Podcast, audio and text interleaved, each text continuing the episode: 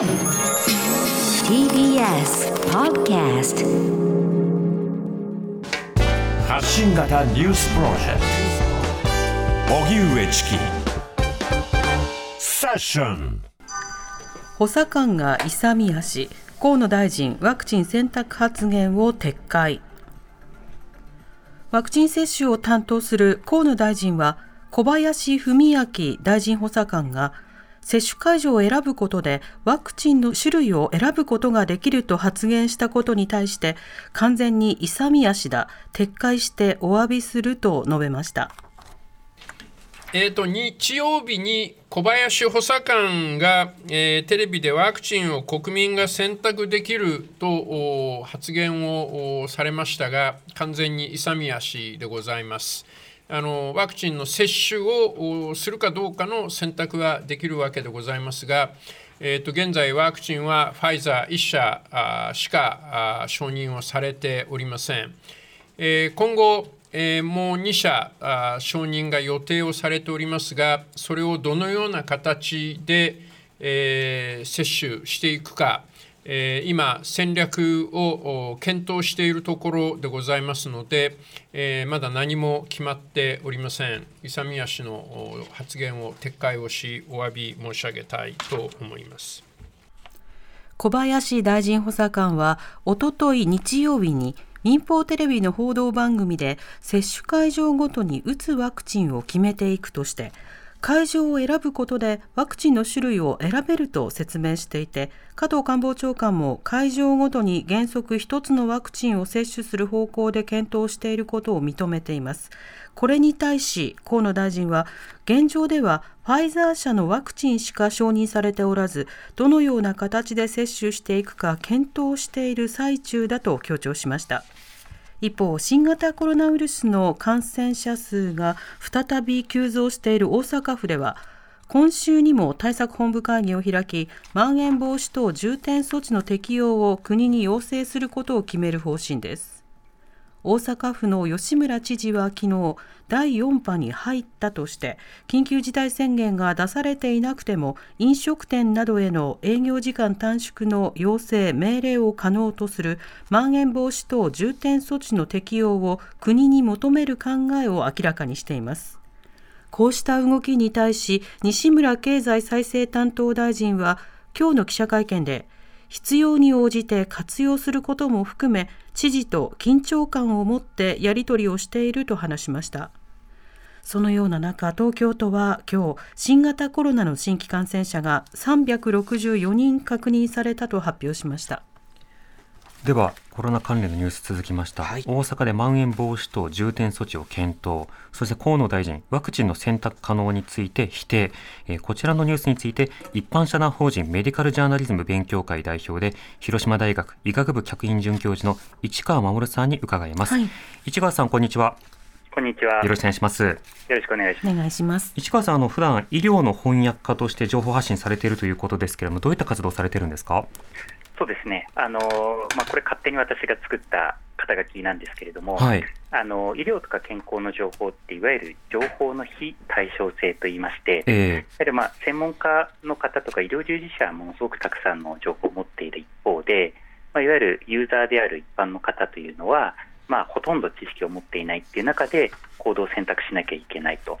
い。うと、はい、まあ、この間で、まあ、コミュニケーションのギャップが起きやすくてあの専門家はこういうそういうつもりで言ったわけじゃないのにあの出した情報であの意図しないような行動をあの一般の方が取ってしまったり、えー、またその逆が起きてしまったりするということもあるので、まあ、僕はや僕はあのずっと20年ぐらい医療とか健康の分野でメディアとかアカデミアの経験もあるので、まあ、その中であのこの両者がどうが出している情報をどうやって橋渡ししたらよりお役に立つ形で、まあ、あの人々あの多くの人に医療とか健康の情報が伝わるかなっていうことを、まあ、あの活動としてやっているということです。うん、なるほど。まあ、こういったその感染症が広がっているさなかではいろんな情報をつないでいくこと重要だと思うんですが、はい、ではまずこの大阪まん延防止等重点措置の適用を検討ということですけれども、これ適用されるということになった場合、どのような変化があるんでしょうか？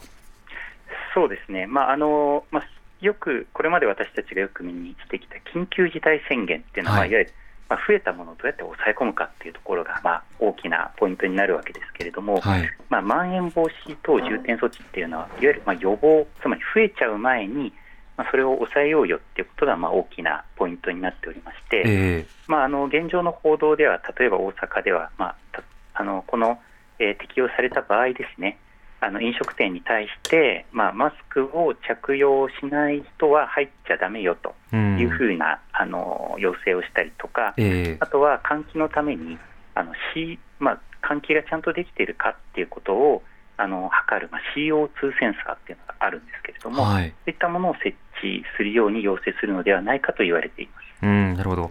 この防止等重点措置なんですけれども、はいこれの効果であるとかメッセージ性というものをどういうふうにご覧になってますか？そうですね、まあ、あのこれがあのいわゆる適用されることによって、あやっぱり増えてきあ増えてきつつあるんだなっていうふうに、まあ、あのその地域、対象となった地域の方があの意識するという意味は確かにあるであろうというえふうに考えております。えうん。でまあ、一方で、まあ、いろんな意味でこれ新しいあの今度、この2月のですねあの特措法の改正によって新しく設けられた制度でもしこれが適用されるとすれば第一弾になるわけですけれども、はい。まあ、そういう意味でいろんな意味で、まあ、試金石になるかなとうん。思っております。例えばそのマスク例えばマスクをその飲食店で入店するときに必ずつけなければいけませんとええ。いうふうにしたことで、本当にどこまで抑え込めるのかとか、はい。まあ、環境をちゃんとしたら本当に減るのかとかですね、まあこれ、日本およびまあ全世界見ても、明確なエビデンスは、まあ、すないと言ってもいいかもしれないですね、まあええ。そのもちろんそういうことが効果があるだろうってことは言われてるんですけど、じゃあ、どのぐらい抑え込めるのかっていうところについては、まあ、データが分かってない部分で、まあ、これから大阪がこの取り組みをやって、陽性判明者数がどう変わっていくかっていうのを見ていくと、まあ、この措置というのが本当にどれぐらい意味があるのかっていうのが見え一定程度見えてくるかもしれません。うん、なるほど。は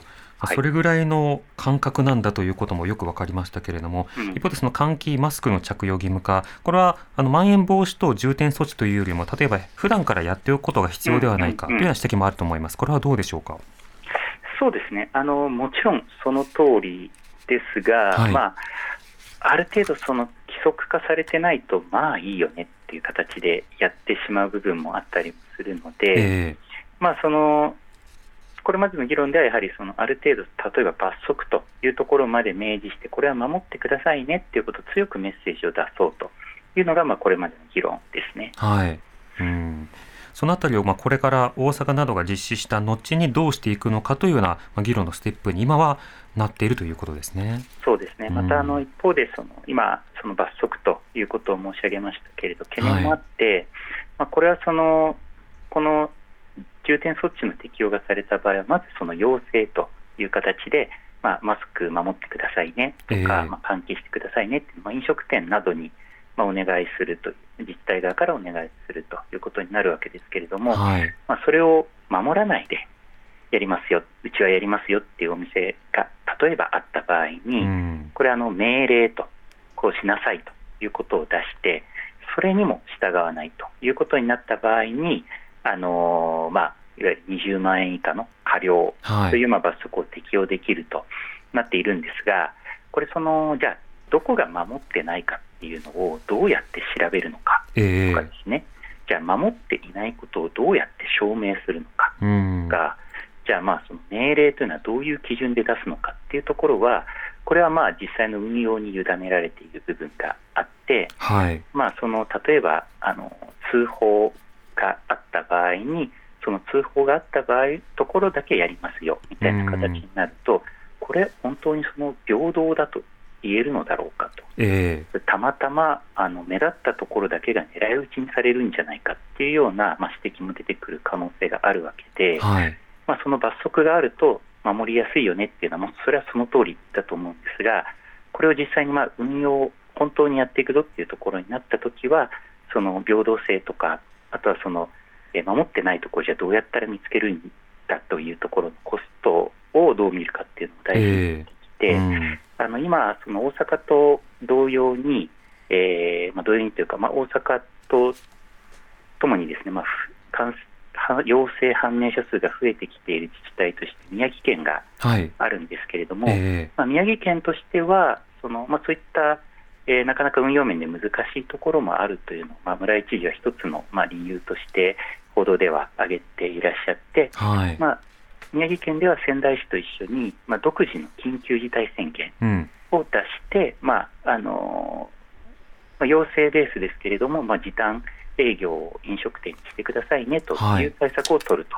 というふうに、まあ、ちょっとその、えー自治体ごとにこれまたあの戦略もちょっと違ってきているっていうのが現状です。うん、なるほど。となると、それぞれの自治体の試みなどを見た上で数字をどう判断するかということなんですけれども、はいまあ、もう第4波、間近ということを言われているような状況の中で、うんうんまあ、一歩先、二歩先というような手がどれだけ打てるのかということも問われているわけですよね。そうですそれはもうもはやあの全都道府県、まあ、特に東京都もだんだんと今増えてきている状況になりますから、えまあ、その大阪とか宮城という先例を見ながら、まあ、どういう対応を取っていくかっていうのは求められてますねえ。うん。